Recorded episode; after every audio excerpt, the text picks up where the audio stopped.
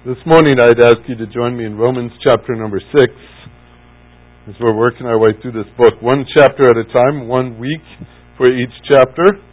We're in for a huge challenge today because not only does chapter 6 say an awful lot in a handful of, of verses, but it is one that I think we really, really, really must pay attention to. I would say that of chapter 5 too, chapter 4 and such. But I'm just trying to prepare your hearts for what's before us here today. This uh, chapter, I'm going to give you the title I gave to it so you understand where we're going. We are united with Christ. We should not continue to sin. We should not continue to sin. We are united with Christ. This uh, section here, I like to call it the other side of the cross. As we dive into these, I will explain that uh, as we go. But uh, the foundations we have studied to this point have led us to this day in this chapter. For we have found the fundamental truths that salvation is only accomplished by the power of God. Chapter number one. We saw that particularly in verse 16. We have seen in chapter 2 that salvation cannot be bargained for. God does not show partiality. Chapter 2, verse 11.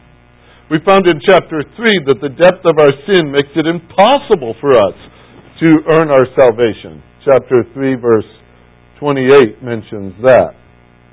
Chapter 4 says that we must have faith, and it must be faith alone, and it's faith first that justifies the ungodly. Chapter 4, verse 5. We found last week in chapter 5, verse 15, salvation is the gift of God. And these are essential things for us to know.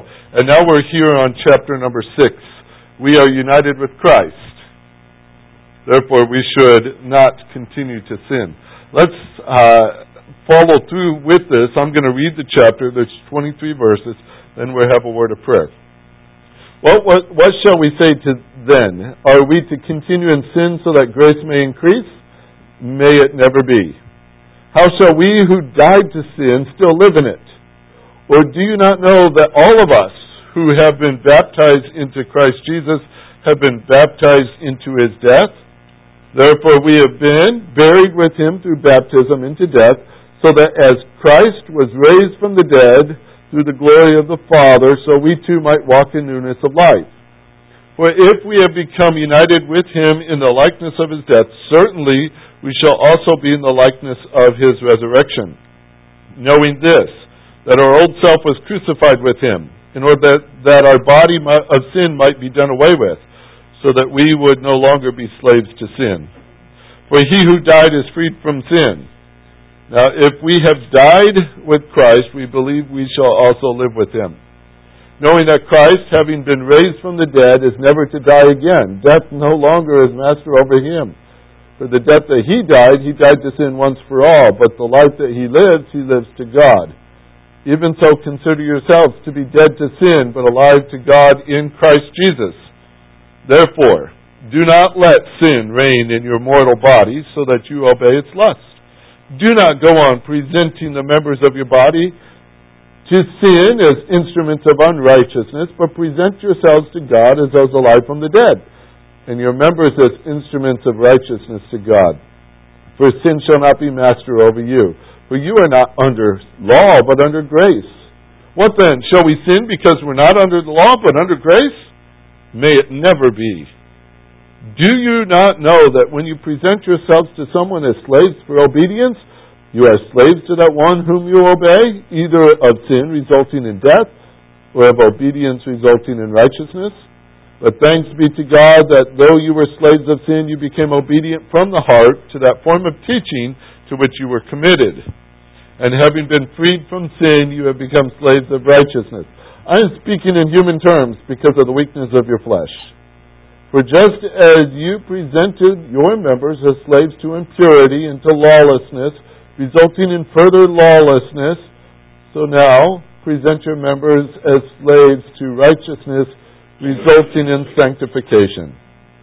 And when you were slaves of sin, you were free in regard to righteousness. Therefore, what benefit were, were you then deriving from the things which now you are, you are now ashamed? For the outcome of those things is death. But now, having been freed from sin and enslaved to God, you derive your benefit, resulting in sanctification and the outcome eternal life. For the wages of sin is death, but the free gift of God is eternal life in Christ Jesus our Lord. Heavenly Father, we have this section in front of us here today, and it is it is very important that we understand what you are telling us. So we come to you receptive of what you will teach to us. Our ears are open, our hearts are open.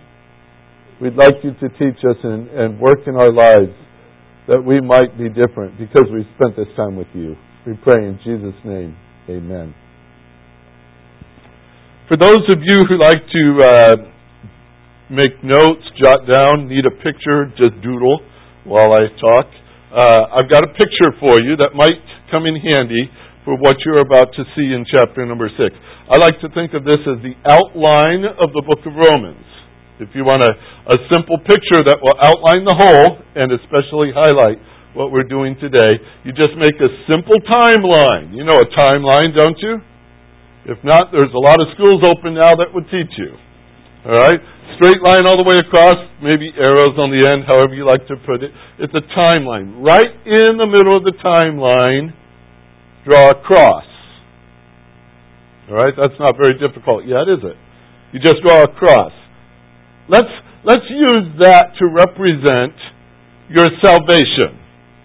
All right, that's where you came to know Christ, what He's done for you at the cross. Underneath that cross, write chapter five. That's where we were last week. That's what He has done for us. God demonstrated His own love toward us, even that while we were yet sinners, Christ died for us. So we mark that. That's our, our right down the center of the page. Now, on the left side and the right side, you should still have space. You didn't make such a huge cross, there's no more room, right? Okay. On the left side, before the cross, draw a tombstone. Make it simple, however you want it to look a, a, a tombstone there on the left side and write the words unsaved on it. Unsaved. We were dead in sin. Scripture tells us that. But underneath that picture, write chapters 1 through 4. That's what he's emphasized all the way through there. The fact that we were unsaved and dead in our sins chapters 1 through 4. Aren't you glad for chapter 5? Okay, let's go on the other side now. On the other side, you don't need a tombstone over there. Just write these words, or one word alive. It's on the other side. It's the word alive.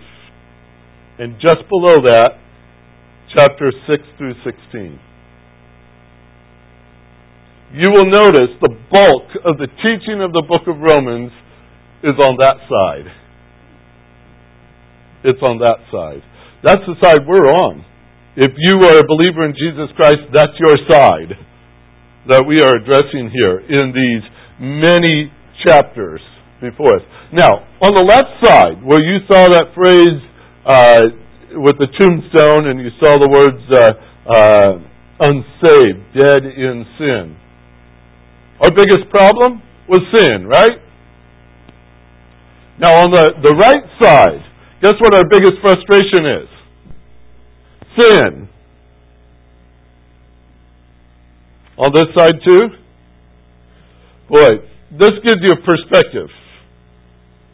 If it's any comfort to you to know this, so that you know you're not weird, you're not the only one on earth with this problem we call sin. I don't know any believer in Christ who isn't frustrated with the issue of sin. It would be nice if we could alter our timeline this way. We have our left side, of course, to show that we're unsaved and dead in sin. We have the cross at the center, which speaks of the time we came to know Christ as our Savior. We became Christians. And then on the right side, wouldn't it be great if all of a sudden the arrow just pointed straight to heaven? And off we went. That would be great. But that's not reality. That's not where we are because the Bible teaches us that though we will eventually be with Christ forever and ever in heaven with Him, we still live a life down here. And that's where we are finding chapter 6 through chapter 16. Sin will continue to be an issue in our Christian life. It will still continue to be an issue until that great day when we leave this earth and we go to be with the Lord. And I don't even know what that's going to be like, folks, to no longer even have the presence of sin around. We're not going to know what to do with ourselves for maybe the first two or three seconds. But what an incredible thing to be free from the presence of sin as well. See, Christians ought to be concerned about the issue of sin. They ought to be. Christians ought to be. And I think the Christian who is growing in their faith comes to realize the issue of sin more, I don't know what the right word is here. The closer you get to Christ, the more you start to realize how sinful you are. There are some, and I'm afraid to say this, but there could be some even among us today, who are very careless about sin. They, they go about as if it really doesn't matter. After all, you know, I, I'm saved, and what, what difference does it make? They're the ones that Paul addresses several times in here. Should we continue in sin that grace may abound? and they act, act, ask careless questions, and they live careless lives as if it's not an issue, as if it's not important. Uh, they they don't give much attention to it. They they they go to church on Sunday, of course, because they feel obligated to do that. But their Monday, their Tuesday, their Wednesday, their Thursday, their Friday, their Saturday. If they wanted to describe those days in light of sin, what would it look like? What are the activities of a week? What are the attentions of the mind? What are the things that we invest in that we say, well, they're just little things? I mean, after all, I'm not a murderer. You know, I haven't robbed a bank. You know, we, we can easily compare ourselves to other human beings and consider ourselves to be, oh, at least uh, less sinful than the next guy. But when do we start to take it seriously? Jesus Christ died for sin. Is that serious? That's serious. So let's talk this through today because this is important. How do we who are saved find a solution for the frustration of sin? These next three chapters, 6, 7, and 8, I think diagrams very wonderfully for us how we are to live as believers. Chapter 6, I'm going to call it our theological perspective on sin. Chapter 7 is our practical perspective on sin. Deals a lot with the duty of the Christian life. Chapter 8 is the undergirding perspective, which is a beautiful chapter. I just can't wait to get to it. It speaks of the Lord in our lives and the Holy Spirit in our life and the wonderful security we have of believers.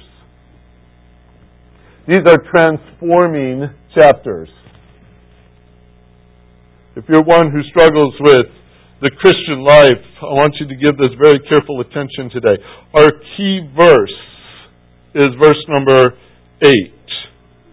Now, if we have died with Christ, we believe we shall also live with him.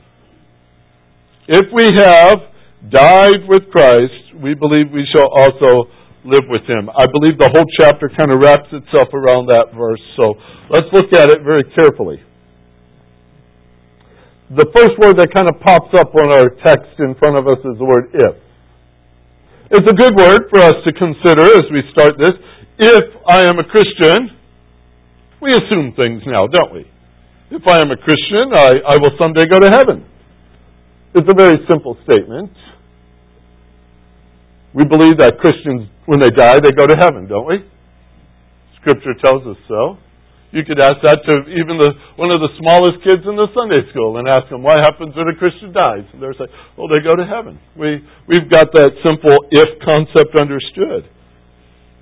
But, as we have the word if in English, do you not know that that little if that we say there opens up a question? If we have died, what's our question? Have we? Have we? That's the question that it, it tends to raise. Uh, some people say, well, I'm not sure. yes. There are those out there who, who, who will say, I hope so. You know, when we say, if you die, will you go to, I hope so. You, you know, I was brought up that way. I've told you that before. Some of you are, are new to our fellowship here today. I was brought up in a way that we were never sure if we were saved. We did not know that. Matter of fact, we were told, taught contrary to that, and so every week there were invitations just to be sure. We we would go up there and we would receive the Lord again, and and if somebody might ask us, uh, uh, "Are you going to heaven?" and you say, "Well, I hope so. I've been saved 14 times this month." That's the kind of perspective we had. It was a big if. A big if. I don't like living by ifs like this. I don't want my whole eternity based on an if. Do you? No, I don't. That's sad. And unfortunately, some people never grow beyond that. So if that's where you're struggling today, I'm going to change a word, a solid word, to give it to you. It speaks of this marvelous salvation that the Lord has given to you. You see that little word if? I'm a Greek teacher, okay? So you can trust me a little bit in this. The word in the Greek is not if, it's since. There's a big difference between those two words. We're not looking at if we have died with Christ, we're saying since we have died with Christ. Now, all of a sudden something starts to sound different, doesn't it? Since we have died, we're speaking of certainty here we're not uh, looking at a potential. We're not looking at a maybe or a hope so. We're saying, yes, I have. Since. All right? I want you to know that word is, is what should represent this phrase here. If keeps us wondering. Since is an anchor. And that's the word I start with. It's a word that we must see. It gives us a whole new perspective here since we have died with Christ. And, and I trust that's right where you are now, right now. You have died with Christ. That means you've come to know Him as your Savior.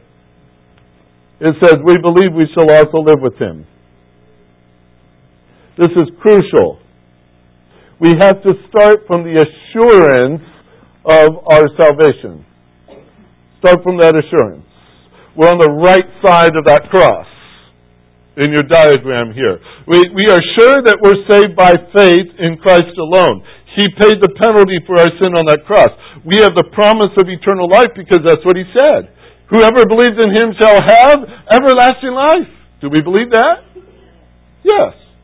So like, I like the sense, don't you? It's a strong word.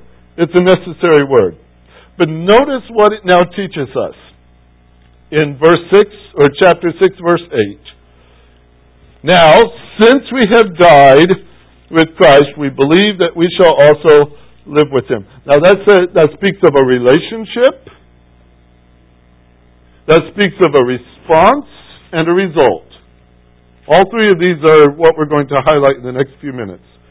First, let's talk about our relationship. It says, We have died with Christ.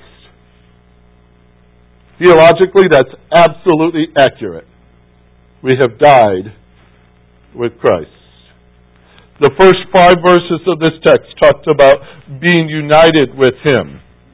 It says in verse uh, 2, How shall we who died to sin, sin still live in it? Or do you not know that all of us who have been baptized into Christ Jesus have been baptized into his death? Therefore, we have been buried with him through baptism into death so as though Christ was raised from the dead through the glory of the Father, so we too might walk in newness of life. For if we have become united with him in the likeness of his death, certainly we shall also be, that's united, in the likeness of his resurrection.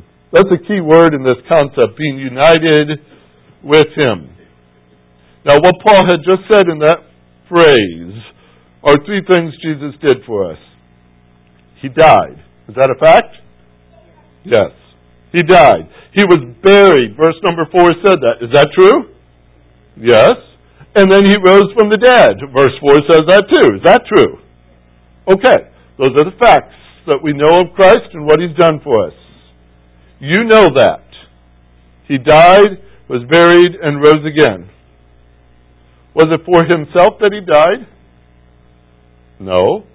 It was for us, for the penalty of our sin. So you can say, He took our place, right? He took our place. That was the price that we owed. The wages of sin is death. We owed that because we sinned. He took our place. He took our place. Now, that expresses relationship. Although, in many regards, if we put it in, in uh, common words, we would say, you know, a lot of people have taken our place over time in this or that or whatever. They've taken our place when we retired, perhaps, from our jobs. They've taken our place when we were sick and they filled in for us. They've taken our place in this and that. And we've never really known them, perhaps. We didn't have a relationship with them. They just filled our spot. That's not at all the picture we have here when we speak of Christ and being united with Him. Here's the picture. Most of us are very familiar in 1 Samuel 17 with the story of David and Goliath, right? The battle that took place there. Um, part of the understanding of what took place there is in the challenge that Goliath made on that day. What he told Israel and Israel's king Saul was simply this You pick a champion from your army, and I'll be the champion for my army. And we too will fight just as champions. If I win, my whole army wins. If I lose, my whole army loses. That one man was representing his whole army. And when you think that through, if he won, his whole army enjoyed the victory. If he lost, his whole army lost. They were united with him in this. United with him. Their whole life rested in his hands. How would you have liked to have been in the army? You certainly would not have wanted to have been in the Philistine army that day because he lost. But would you want to be part of a group where only one person represents you and his life is yours and his death is yours and what he did you were completely de- dependent upon for life or death? That's incredible, isn't it? That is the picture of Romans chapter 6. When it says we're united with Christ, it is either all or nothing. There is no second option for us. His life is our life. That means his death was our death. This is what he's trying to explain to us. In the same picture, we do this when we have our, our baptism service. Right back here is a baptism tank, and what we do is we, we immerse those who are baptized in the water. We don't just kind of put them in the water. We put them under the water. You're just not kind of baptized, nor are you kind of saved. You are or you're not.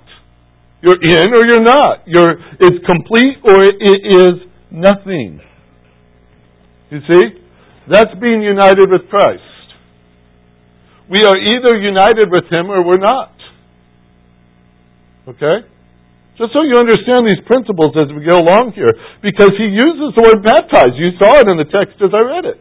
We've been baptized in Christ. That means we're either in Him or not. When He died, we're united with Him in His death. You see, you didn't have to be crucified yourself. He is your champion. And He is your representative. And when He died, you died. When He was buried, guess what? You were buried. That's what it says in verse number four. And don't stop there, because when He rose again, guess what? You also, in Him, rose again. Now, I hope that's not too, too, too big a concept to grasp. I've been trying to explain it in the simplest terms I could think of. In Him, all these things become reality for us. He died, He was buried, He rose again, so that in our relationship with Him, as we're united with Him, we have also died, was buried, and resurrected. I, I know it sounds very strange, but here's the point. If we're on this side of the cross with Him, we don't belong on the other side anymore. You see? We don't belong on that other side anymore. If that cross has changed us, we're living on this side because we're united with Him. See, Paul can argue this whole point uh, throughout his, his epistles all over the place. The simple thing is, we have a relationship with Christ. We have to understand that. We've been united with Him. And because that is true, then our response should reflect that relationship. Our response should. Verse number 8. Now, since we have died with Him, we believe. Oh, these are crucial words here. We believe. This is our response, folks. We believe.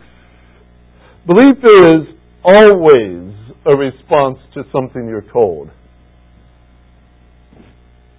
Belief and obedience are, are sometimes even equated in Scripture. Belief is the appropriate response. It shows that you're reacting to what you know is true. Here's, here's the picture in verse 6 all the way through verse number 14. There, there are three appropriate responses to truth. Especially in this department here, that we're united with Him. And when I learned this, I was taught it from the, the words of the King James Version. And these three words stand in my mind to this day. Know, K-N-O-W, Know, reckon, and yield. Those are the three words. Know, to know something, reckon it to be true, and yield. Those are the words that you see pop up. Let me walk through them slowly here. First, the word know in verse number six. But now we have been released. Oh, sorry, I'm back page. Knowing this, he says, knowing this, that our old self was crucified with him, in order that our body of sin might be done away with, so that we would no longer be slaves to sin. Now, look down further in verse number 9 knowing that Christ, having been raised from the dead, is never to die again, death is no longer master over him. You see, the word knowing is starting to pop up on the page. A couple of neat little things. What we have in verse number 9 is a fact. Knowing that Christ, having been raised from the dead. Do we know that's true? Okay, it's kind of neat here. The, the Greek word is oida. Oida means I know absolutely positively with complete certainty. I like that little one. That is the what we call the perfect tense. That means I know. All right? Now, when you back up to the previous knowing, in verse number six, he uses the word gnosko, which is a process of learning knowing. You're learning this. You're learning this.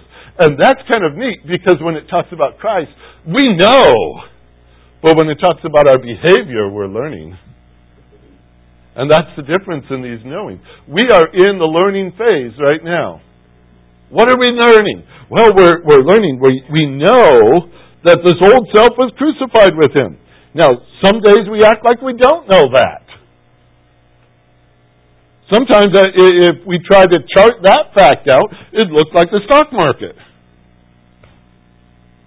You say, wow, well, that's the process.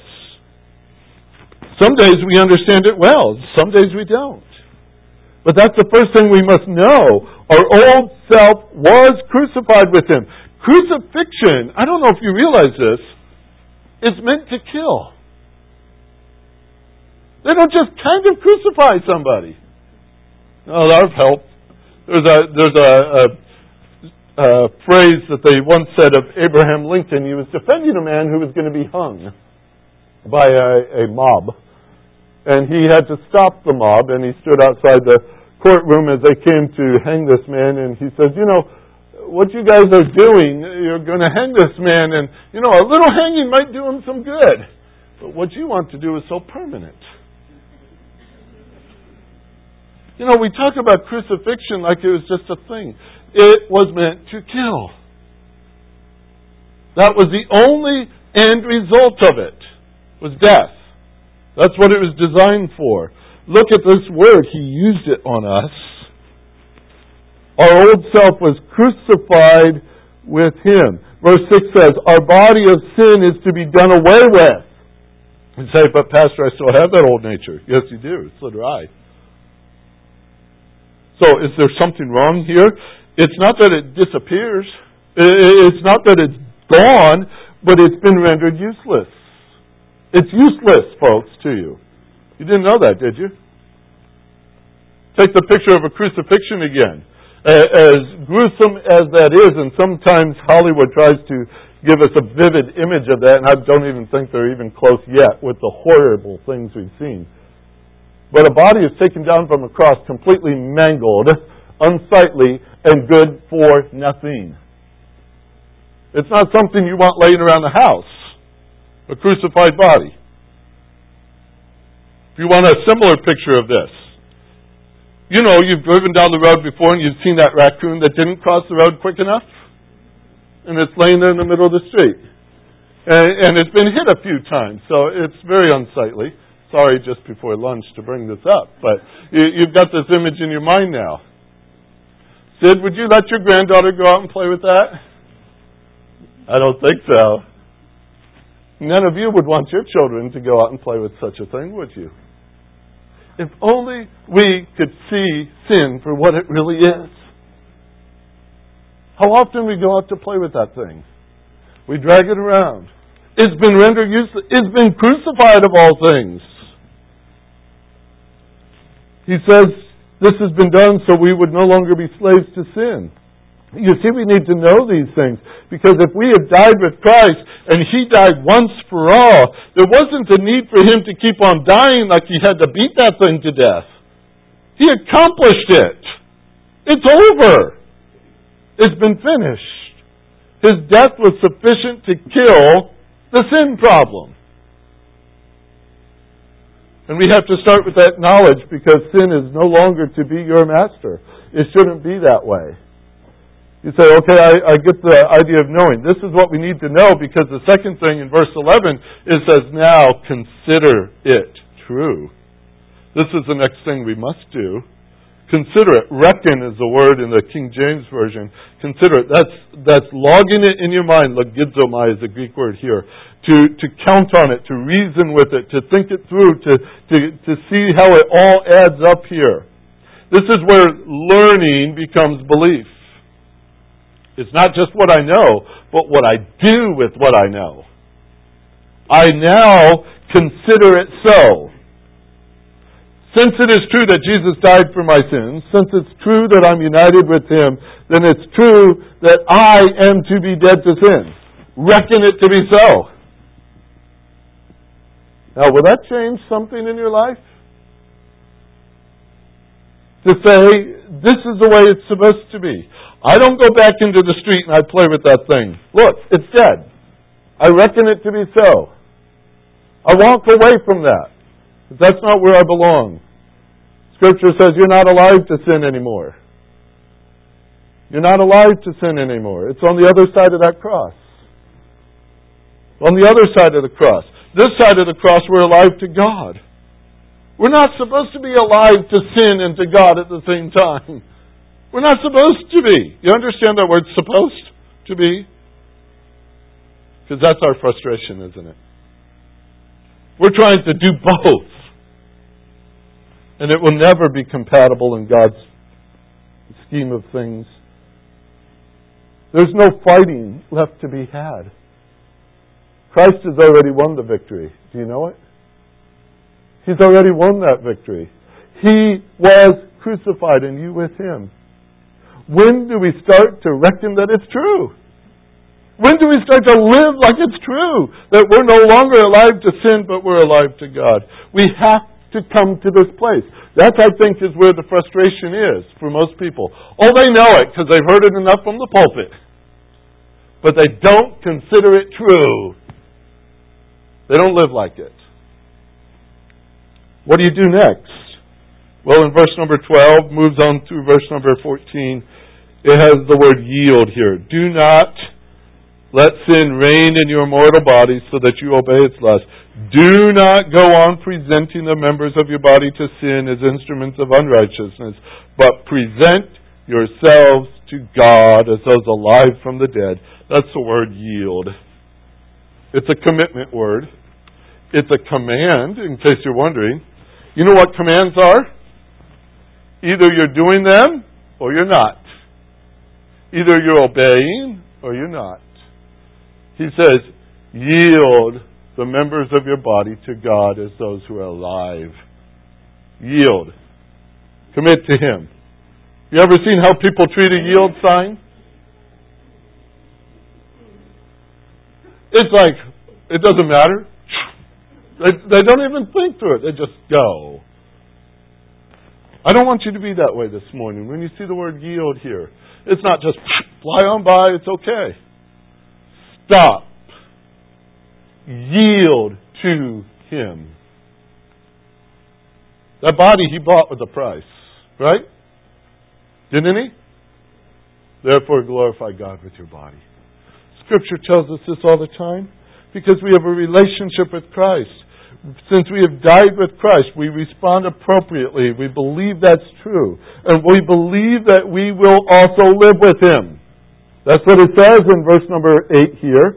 We believe that we shall also live with him. Let me ask you a series of questions that are easy to answer. Did Jesus die? Yes. Did Jesus rise again? Yes. Being united with Christ, were we crucified with him? Being united with Christ, did we rise up with him? You're getting very good at this. Is Jesus alive right now? Are you? Aha. We're not waiting for something to happen down the road, folks. We're talking about today, right now, aren't we? When are you alive? Here I am. I'm alive right now. The result of one who has died with Christ is that right now they are living for God. They're not waiting for heaven for that to be fulfilled. We believe we shall also live with Him. You know, the only word in there that bothers me is the word shall. Because it's a potential and it reflects on me. Either I will or I won't. It's not about what He has done, it's about how I'm going to respond to what He has done. Either I'm going to live for Him or else I'm not. But it says that we ought to. Because His death was our death, His resurrection is our resurrection, His life is our life. That's obedience. That's righteousness. That's sanctification. That's eternal life in Christ. Put all the things together and just put them all in one thing. We live with Him. We live with Him. This is the statement that Paul makes when somebody asked, Is it okay for us to continue to sin? Whoever asked that twice in this letter, I don't know who they were. Could it have been one of us? Is it okay if we continue to sin? So that grace abounds and all these other things. Oh, make it sound spiritual all you want. But is it okay that we continue to sin? Not when you consider what Christ has done for you. Not when you consider that you are united with Him in all these things.